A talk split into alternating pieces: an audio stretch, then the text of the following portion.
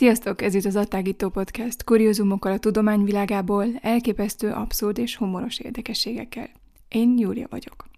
A mai epizód egy egészen elképesztő könyvről szól, az Ördög Bibliájáról, más néven a Codex Gigasról, ami a világ valószínűleg legnagyobb kézzel írott könyve a középkorból. A könyv és a története annyira különös, hogy sokáig a világ nyolcadik csodájaként emlegették. Hermanus a szerzetes hallotta a lépteket a külfolyosón. Jönnek. Összeszorult szívvel várta, hogy a kolostori cellájának durva fajtaja kinyíljon. A szerzetesek benyomultak a kis cellába, némaságuk folytogató volt. Az apát és társai arcai az idegesen mozgó fagyúgyertyák fényében keménynek és zordnak tűntek. Villám hasított az éjszakába és jelezte a vihar érkeztét. Hermanus, akárcsak szerzetes testvérei, önkéntes szegénységben, szüzességben és minden testi élvezetről való lemondásban él. Rongyokat hold, alig alszik, és fenyíti saját magát. Ám Hermanus hatalmas bűnt követett el, olyat, amelyet az apátság történetében még soha senki. A keménykező apát megtiltotta mindenkinek, hogy valahogy csak megemlítsék ezt az esetet. Sem kimondani, sem írni nem volt szabad róla. Soha. A bűnös most ott térdel az apát előtt, aki érces hangon drákói büntetés szab ki rá. A nap felkeltével élve befalazzák saját cellájába. Hermanos hullafehér arca könnyeitől nedves. A vihar a kolostor körül most tombolni kezd, egyre erősödni látszik. Hermanos könyörög az életéért, esdekel bocsánatért, fohászkodik, de az apát hajthatatlan marad. A szerzetes, aki az életét csendben, a tudományok tanulmányozásával töltötte, életének ebben a legnagyobb kétségbesésében fogadalmat tesz. Megesküszik, hogy a rend és a kolostor számára egy olyan könyvet fog írni, amelyhez hasonlót még nem látott a világ. A hatalmas mű az emberiség egész felhalmozott tudását fogja tartalmazni. Egy könyv, amely örök dicsőséget jelentene a kolostor számára. Az apád elgondolkozott, fürkészve nézte a remegő szerzetest a lábai előtt. A másodpercek óráknak tűntek. A vihar, mintha közvetlenül az ablak alatt tombolt volna. Az apát végül is beleegyezett. Egy feltétellel. Pontosan egy napot adott a szerzetesnek, hogy elkészítse a könyvét. 24 óra halasztást. Egy perccel sem többet. A könyvet egyetlen nap alatt kell befejeznie, különben az élve befalazást elkerülhetetlenül végrehajtják. Ez őrült vállalkozásnak tűnt, amely kezdetektől fogva kudarcra volt ítélve, de Herman azonnal munkához látott. Leült a csupasz kamrában az asztalához, és az életéért írt. Szóról szóra, sorról sorra, sietve vetette pergamenre a szöveget, de a mondatok között rohant az idő. A pislákoló gyertyája fényében írt, mert már régen leszállt az éj. Csak írt és írt, de már közeledett a hajnal. Eltelt a nap. Nem, nem tudja befejezni a munkát. Képtelenség. Jönni fognak, és hozzák a köveket. Felépítik a falat. Soha nem látja többé a napvilágot, nincs menekvés.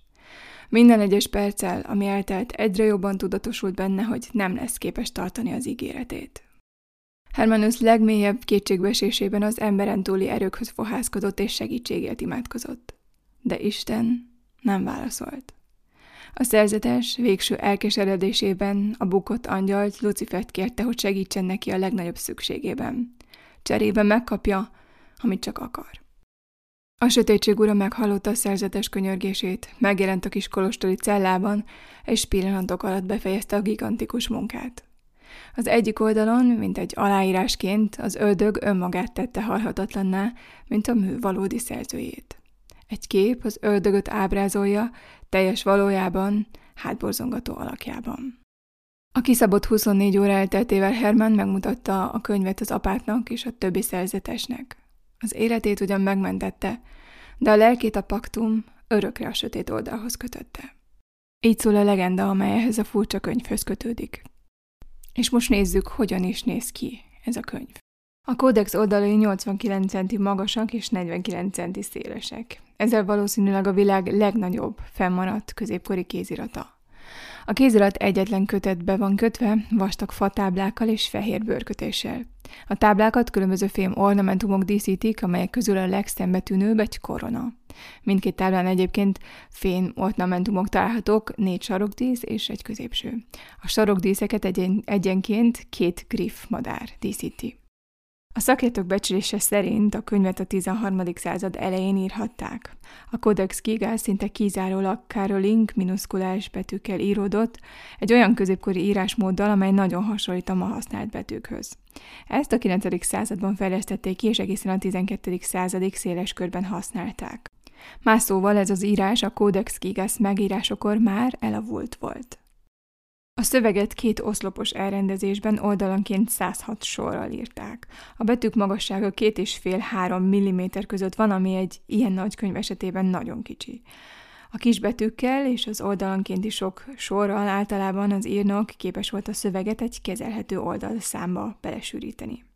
Az ördögi biblia művészi díszítése öt képből áll – három a margon, kettő pedig egy egész oldalt tölt ki. Ezen kívül még 77 színes monogram díszíti az egyes oldalakat. De mielőtt kinyitnánk a könyvet és megtudnánk, mi van benne, nézzük a további útját napjainkig. A legenda szerint néhány évtizeddel később a Biblia már nagy hírnévre tett szert. Ám a kódexet birtokló podlázsicei és Kolostor időközben a pénzügyi csőd szélére jutott. Sürgősen pénzre volt szükségük, ezért az apát úgy döntött, hogy eladja az öldög Bibliáját egy másik kolostornak. Az ilyen mű státuszszimbólum volt, és minden kolostor számára nagy megtiszteltetést és presztist jelentett és állítólag így történt, hogy a Codex Gigas ironikus módon a fekete szerzetesektől, a benzésektől a fehér szerzetesekhez került át. Az első oldalon található megjegyzésnek köszönhetően ugyan tudjuk, hogy a Codex Gigas első ismert tulajdonosa a Podlazsicei Kolostor volt Csehországban 1230-ban, a szakértők azonban kizárják, hogy a kézirat ott készült volna. A kolostor túlságosan kicsi és szegény volt ahhoz, hogy egy ilyen mamut projektre vállalkozhasson, mivel az elkészítése ugye hatalmas összegbe került. Pest is és a csontkápolna. Nem telt el sok idő, és a Codex Gigas újra útnak indult.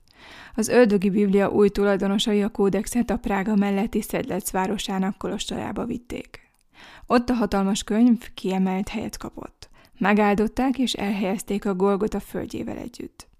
Röviddel megérkezése után azonban Bubópest is kezdett terjedni Szedlenc környékén, és rövid idő alatt sok tízezer ember halt meg. A kolostor temetői már nem tudták befogadni a holtesteket, és a járvány végén több mint 30 ezer halottat tároltak ott. A Szedlenci kolostor csontkápolnájában van ma Európa egyik legnagyobb tömegsírja. Számtalan emberi csontokból készült szobor található itt, például egy hatalmas csillár, vagy egy hatalmas kehely, oszlopok vagy faldíszek. Ha érdekel, többek között a csontkápolnáról is posztoltam az Instagram oldalamon, sok más képpel együtt. Nostradamus az ördögi biblia története 1565-ben Ausztriában folytatódik. Második Rudolf, trónörökös, várt Michel de Nostradam, azaz Nostradamus által készített horoszkópjára. Ebben a nagy jós megjövendölte neki, hogy ha apja meghal, ő lesz a trónörökös, és hogy a szent római császári cím is rászáll. Mai tudásunk szerint ez a horoszkóp volt a kiinduló pontja második Rudolf egész életre szóló okkultista érdeklődésének, vagy inkább megszállottságának. Az évek múlásával érdeklődése egyfajta mániává vált, és minden gyűjteni kezdett, ami az okkultizmussal volt kapcsolatos. Könyveket, formulákat, eszközöket, élő és holt állatokat, festményeket, szobrokat és más kuriózumokat. De gyűjteményének hiányzott legfontosabb darabja az ördög bibliája. Minden áron meg akarta szerezni a kódexet, ezért kedveskedni kezdett ezzel azzal a bencés kolostornak, és tiszteletét tette náluk. A terve bevált, 1594-ben a kolostor egyik apátja Prágába vitte a kódex Gigást, és kölcsönadta Rudolfnak. Neki azonban feltöltően nem volt szándékában visszaadni a kódexet. A király ezután csak az öldögi biblia tanulmányozásának szentelte az életét. Egyre jobban került a nyilvánosságot, paranoiás és kiszámíthatatlan lett. Nem telt el sok idő, mire megkérdőjeleződött az uralkodói képessége, és végül a saját családja taszította le a trónról. Amikor meghalt, nem hagyott utódokat, királysága ellenségei kezébe került. A 30 éves háború utolsó évében svéd katonák kifosztották a kastélyát, és elkobozták az ördögi bibliát, valamint számos más tárgyat. Svéd Krisztina, a fanatikus katolikus. Az impozáns könyvet a svéd hadsereg biztonságba helyezte és Stockholmba szállította. A svéd tisztek a különleges Bibliát az uralkodójuknak, Krisztina svéd királynőnek akarták ajándékozni, abban a reményben, hogy tetszeni fog neki a rendkívüli hadizsákmány. A könyv a királyi palota könyvtárába került. Egy hivatalos katalógusban még ma is megtalálható az a feljegyzés, hogy Krisztina az elkobzott kéziratok közül az öldögi Bibliát tartotta a legértékesebbnek. Azonban alig tíz évvel később a történet szokatlan fordulatot vett. Krisztina áttért a katolikus hitre, fanatikus hívővé vált és Rómába vándorolt, hogy ott önkéntes száműzetésben éljen. Csak legfontosabb dolgait vitte magával. A Codex Gigást azonban hátrahagyta. Tűzvész 1697. május 7-én, egy pénteki napon az épp elhunyt 11. Károly svéd királyt rahatalozták fel a Trek Kronor kastélyban, amikor hirtelen tűz ütött ki. Szobáról szobára pusztítottak a lángok. Az emberek pánikszerűen ürítették ki a várat, próbálták menteni, ami menthető volt. A király holtestét, értéktárgyait és könyveit, közöttük a Codex Gigást. A könyv gyűjtemény nagy részét azonban sajnos felemésztették a lángok. A 24.500 könyvből és 1400 kéziratból mindössze 6000 könyv és 300 kézirat menekült meg. Két szolga egy ablakhoz cipelte a 75 kg-os kódex gigázt, és kidobták. A kódex csak enyhén sérült meg, ám állítólag ráesett egy ablak alatt álló emberre, aki meghalt. Lehet kételkedni a történet valódiságában, de az biztos, hogy a könyv nem sérült meg súlyosan az eset során. Most pedig pillancsunk bele a könyvbe, mit lehet a tartalmáról elmondani. Még ha a híres öldög képét, amelyről mindjárt szó lesz, figyelmen kívül is hadnánk, a Codex Gigas akkor is olyan szövegek gyűjteménye, amelyek ilyen formában sehol máshol nem léteznek. Az olyan bibliák, amelyek a Biblia összes könyvét egyetlen kötetben tartalmazzák, elég ritkák voltak a korai középkorban, és csak a 13. században váltak általánossá. A középkori latin nyelvű Biblia nem volt szabványosított, tartalma több szempontból is különbözött a modern Bibliától. Egyes változatok több kötetből, mások egyetlen egyből álltak. Egyesek nagyobbak, mások kisebbek voltak. A Biblia szövegének latin fordítása néha megegyezett a mai Bibliában találhatóval, de néhány esetben sokkal régebbi volt. A könyvek sorrendje is folyton változott. Ami szintén nagyon érdekes és furcsa a Codex Gigasban az az, hogy a már elkészült könyvből nyolc lap hiányzik. Nem tudni ki és miért vágta ki az oldalakat, és ami a legfontosabb, az sem, hogy mi volt azokon az oldalakon. A Codex Gigas a teljes Biblián kívül öt másik hosszú szöveget is tartalmaz. Ezek célja valószínű az volt, hogy megkönnyítsék az olvasó számára a bibliai szövegek megértését. A Codex Gigasban található hosszabb szövegek közül kettőt Josephus Flavius írt, a zsidók régiségei és a zsidó háború címmel. Josephus a keresztény egyház az ókor nagy történészének tekintette, és egészen a 17. század végéig a legolvasottabb ókori író volt. Egy másik hatalmas mű a könyvben egy korai enciklopédia. Isidorus Szeviai Püspök Etymologié című könyve a középkor legnépszerűbb enciklopédiája volt. Ez volt az első enciklopédia, amelyet keresztény író készített anélkül, hogy az ókori latin irodalom mintájára készült volna. Az volt a célja, hogy úgymond bevezetést nyújtson az ókori ismeretekbe, hogy eligazítsa az új keresztényeket, és bemutassa, hogy mi vezetett a római egyház létrejöttéhez. A nyelvtantól, retorikától és a geometriától kezdve a szociológián, a jogtudományokon és a filozófián át szinte mindent tartalmaz. Sőt, még szórakozással és öltözködéssel kapcsolatos szövegek is vannak benne. Szintén nagy terjedelmű az Ars Mediciné, az orvoslás művészete amely az orvostudományról, valamint a diagnosztikáról szóló szövegeket tartalmaz. A kompendium magját Hippokratész aforizmái képezik, amelyek a jól ismert mondattal kezdődnek, az élet rövid, a művészet örök, az alkalom mulandó, a tapasztalat csalfa, az igazság nehezen kifürkészhető. Végül a hosszú, nem vallásos művek közül az utolsó a prágai Kozma cseh krónikája, amely eredetileg úgy 1100 körül keletkezhetett. A krónika az első olyan mű, amely Csehország történelméről szól, ezért a cseh történelmírás történetírás fontos forrása. Bár a krónika általában több mint 200 oldalas, a hatalmas kódex kikász 11 lapján elfér. A kódex kikász tartalmaz néhány furcsa, rövid szöveget is. Ott van például egy bűnvallomás, amely öt oldal hosszú, és közvetlenül a mennyei Jeruzsálemet és az öldögöt tartalmazó lap előtt jelenik meg. Egy ismeretlen egyházi személy, talán Hermanus, meggyónja a bűneit, és bocsánatért és kegyelemért könyörög. A bűnök ilyen elképesztő nagy száma az emberek gyengeségét hivatott hangsúlyozni. A bűnlisták nagyon hosszúak voltak abban az időben, különösen a középkor korai szakaszában. Ezek a bűnök teljes katalógusai voltak, amelyek a kisebb és nagyobb bűnök keverékéből álltak. A kézirat egy másik furcsa vonása a démoni idézések jelenléte. Az ördög arcképe után megjelenő oldal három varázsigét és két varázsformulát is tartalmaz. Ezeket a varázslatokat az ördögőzés során szokták használni. Talán azért helyezték el őket, hogy ellensúlyozzák az ördögöt. A varázsigék célja a hirtelen fellépő betegségek és például a lázas állapotok gyógyítása, míg más formulák leírják, hogyan lehet különböző rituálékkal például tolvajokat elfogni. Ezeket a varázsigéket a középkorban különböző kontextusokban használták egyházon belül és kívül egyaránt. Az utolsó jelentős rövid szöveg egy naptár, amely felsorolja azokat a napokat, amelyeken a szenteket ünnepelték, és azokat, amelyeken a hívőknek meg kellett emlékezniük a Csehországi Egyházon belüli és kívüli személyek halálának dátumairól. A naptár egyébként másképp számolja a dátumokat, illetve méri az időt, mint a modern naptárak. Minden hónapban három fő nap volt. A hónap többi napját azt szerint nevezték el, hogy hány nap maradt a következő főnapig. A Codex Gigas egyébként 1539 gyászjelentést is tartalmaz, és ezeknek csak egy töredékét, 2,5%-át sikerült a mai napig azonosítani. Végül a Codex Gigas valamivel több mint 50 különböző jegyzetet tartalmaz, amelyek az évek során kerültek belé. Nagy részük az itt jártam műfajba tartozik, vagyis különböző emberek jegyezték fel a nevüket, általában egy rövid megjegyzéssel párosítva.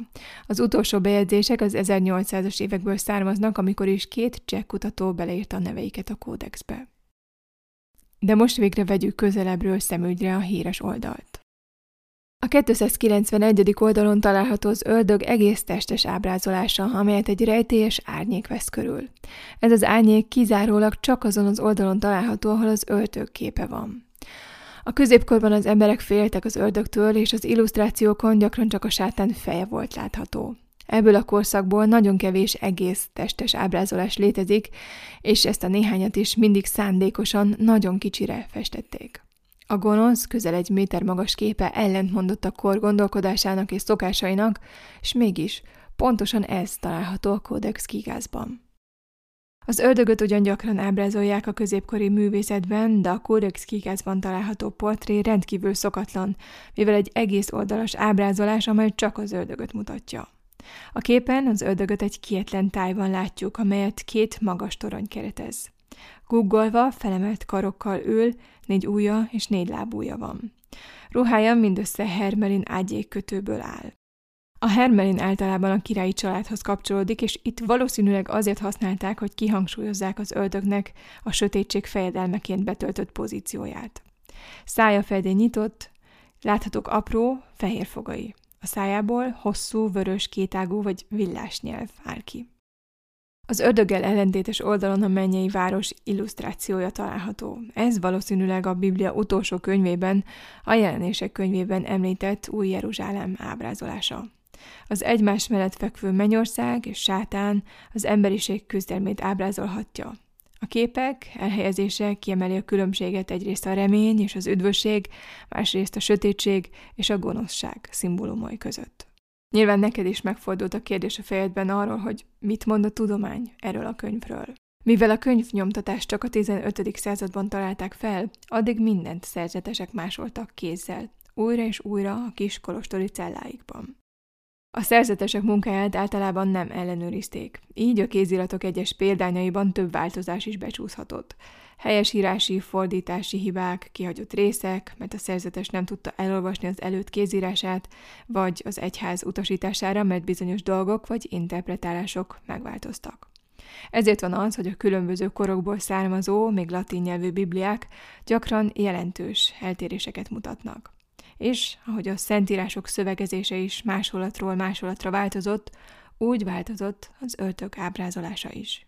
Egy nemzetközi szakértői csoport néhány napig tanulmányozhatta a könyvet. A csapat a szövegek és az illusztrációk pontos elemzésével, kézírás mintákkal, törvényszéki vizsgálatokkal, valamint színpigment és papírus vizsgálatokkal kívánta megfejteni az öldögi biblia rejtélyeit. Továbbá tisztázni akartak néhány kérdést, amelyek már évszázadok óta megválaszolatlanok voltak. Mégpedig, mennyi ideig tarthatott valóban megírni a kódexet? Ki írta, vagy kik írták a kódex gigázt? És honnan jönnek az árnyékok az ördög oldalán? Nézzük a szakértői csoport válaszait ezekre a kérdésekre. Mennyi ideig tarthatott valóban megírni a kódexet? A legenda szerint az ördög bibliája egyetlen éjszaka alatt íródott. Ez nyilván lehetetlen teljesítmény, még akkor is, ha az egész kolostor egyszerre dolgozott volna rajta. A szakértők tehát először azt vizsgálták, hogy mennyi időbe telhetett egy ilyen mű megírása. Azonban még nekik is nehéz volt pontosan meghatározni a kivitelezés idejét, vagy hosszát. Az írnok egy nap alatt írhatott meg egy 106 soros oszlopot. Ha napi 6 órát dolgozott és heti 6 napot írt, akkor a kézirat körülbelül 5 év alatt készülhetett el. A szerzeteseknek azonban szigorú időbeosztásuk volt, így naponta csak néhány óra jutott az írásra, és a puszta írás csak egy kis részét tette ki a könyv elkészítéséhez szükséges munkának. Ha az írnok szerzetes volt, akkor maximum napi három órát dolgozhatott, ami azt jelenti, hogy a kódex megírása akár tíz évig is eltarthatott. Aztán ott voltak a szövegjavítások, valamint a díszített kezdőbetűk és a bonyolult rajzok, mint például az öldögé, ami átlagosan két-három napi munkát jelenthetett. Ha ezeket és más tényezőket is figyelembe veszük, akkor gyorsan eljutunk 20-25-30 év munkához.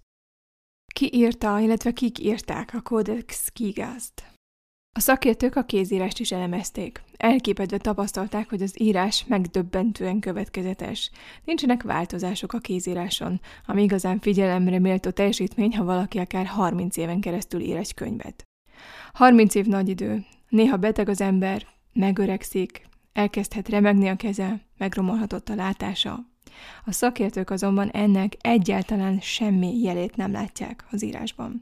Teljesen biztosak abban, hogy a Codex Gigást egyetlen személy írta, és erre utal a tinta is, amelynek összetétele a könyv írása során egyszer sem változott.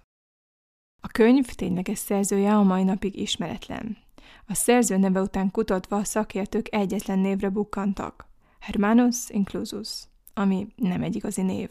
Az inkluzus szót talán úgy lehetne lefordítani, hogy remete, vagy visszavonult, vagy a külvilágtól elzárkózó. A szakértők meg vannak győződve arról, hogy a Codex Gigas egy magányos szerzetes életének remek műve. Abban az időben meglehetősen gyakori volt, hogy, egy, hogy egyes szerzetesek önszántukból egyfajta száműzetésbe vonultak, hogy megalkothassák életművüket ami ebben az esetben a világ legnagyobb kézzel írott könyvét, a Codex Gigas megalkotását eredményezte. A csoport számára világos volt, hogy az ördögi biblia legendája csupán egy jól hangzó sztori. Egy rejtély azonban továbbra is felmaradt. Az ördögöt és az öt körülvevő oldalon levő különös árnyék. Az első feltételezés szerint a nagy tűz okozta a perzselés nyomokat, de ezt az elméletet hamar megcáfolták.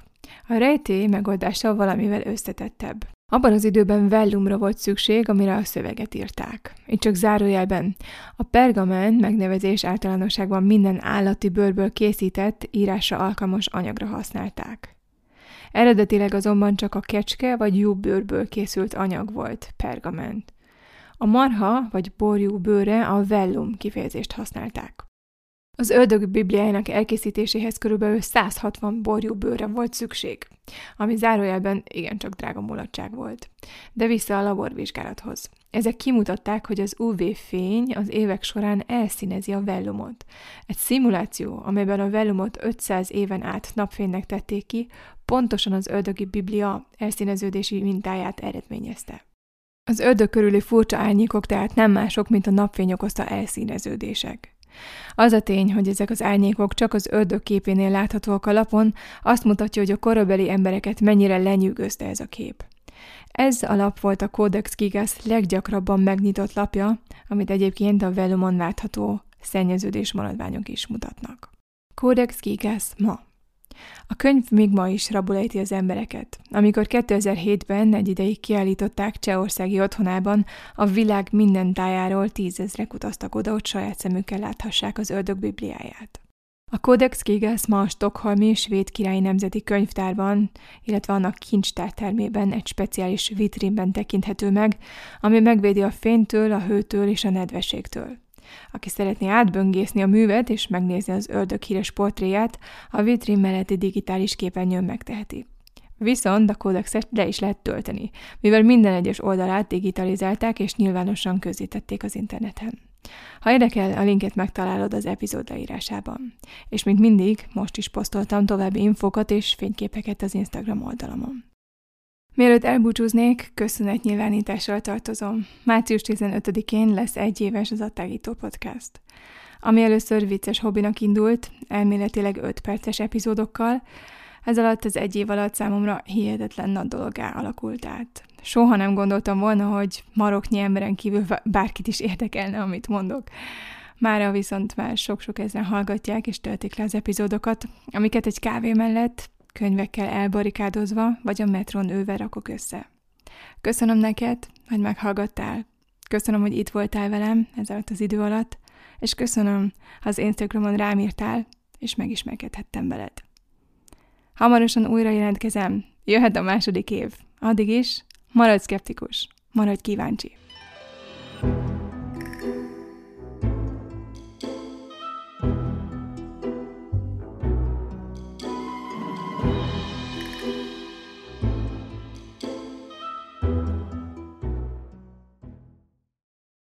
Ha más podcastekre is kíváncsi vagy, hallgassd meg a Béton műsor ajánlóját.